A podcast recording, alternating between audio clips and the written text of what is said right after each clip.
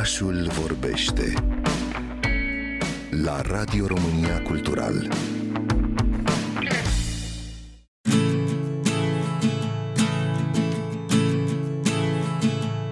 Una dintre cele mai frumoase piețe publice din lume se află în orașul Samarkand din Uzbekistan și pare desprinsă din poveștile Șeherezadei. De altfel, Samarkand chiar este amintit în O mie și una de nopți. Cu o istorie străveche, această așezare din mijlocul stepei a fost un important punct de trecere pe drumul mătăsii, unde opreau caravanele încărcate cu minunile Orientului, mătase, condimente și pietre prețioase. Orașul a cunoscut perioada sa de glorie în secolul al XIV-lea, când a fost capitala Marelui Imperiu fondat de Temutul și sângerosul Tamerlan, un imperiu care se întindea din India până în Turcia. Tamerlan ucidea cu sânge rece tot ce îi stătea în cale, erau cruțați doar artiștii și arhitecții pe care îi aducea la Samarcand pentru a-și construi un loc fără de asemănare, perla Asiei Centrale, cu monumente și moschei impunătoare și cartiere dispuse în jurul unui centru urban înconjurat de caravanserai.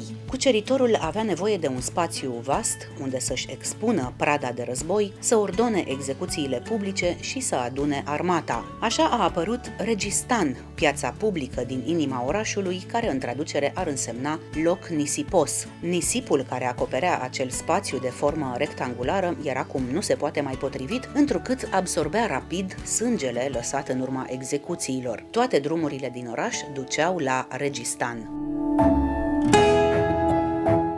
După moartea lui Tamerlan, orașul a fost condus de nepotul acestuia, Ulug Beg, unul dintre marii astronomi și matematicieni ai lumii islamice din prima jumătate a secolului al XV-lea. Ulug Beg a continuat proiectul urbanistic, transformând Samarcandul într-un mare centru științific al epocii. A comandat ridicarea unei medrese în piața Registan, școală care mai târziu avea să fie redenumită în onoarea sa. Medresa Ulug Beg era pe atunci cea mai mare din Asia Centrală, unde se studia Coranul, dar și astronomia, matematica, filozofia și literatura. Arhitectura medresei era pe măsură, un edificiu de formă pătrată în care sălile de curs și căminele, pe două etaje, alături de minaretele și moscheia cu o cupolă strălucitoare, sunt dispuse în jurul unei curți interioare. Medresa este acoperită cu mozaic glazurat, cu bolți și arcade, portalul fiind minuțios ornamentat în nuanțe de albastru și galben, cu motive caligrafice, geometrice, alături de numeroase stele, cu trimitere la pasiunea lui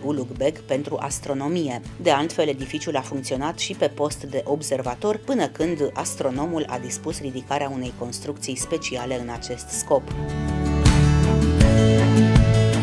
După același model, alte două medrese, ceva mai mici, au fost construite în Registan două secole mai târziu. Medresa Sherdor, adică Poarta Leilor, care datează din 1619 și este împodobită cu reprezentări surprinzătoare pe fațadă, tigri și soare cu chip uman, simboluri ale zoroastrismului, un cult religios de dinainte de islamism. Și cea de-a treia medresă, finalizată în 1660, este Tila Kori, care înseamnă acoperirea acoperită cu aur, sala de rugăciune fiind decorată cu relief aurit. Ansamblul arhitectural din Registan, inclus în 2011 în patrimoniul UNESCO, este o emblemă a Uzbekistanului și o atracție turistică majoră. Impactul vizual al mozaicurilor este diferit în funcție de unghiul în care se reflectă lumina soarelui, iar seara cele trei medrese sunt scena unui impresionant spectacol de lumini și sunet care creează atmosfera unui basm oriental.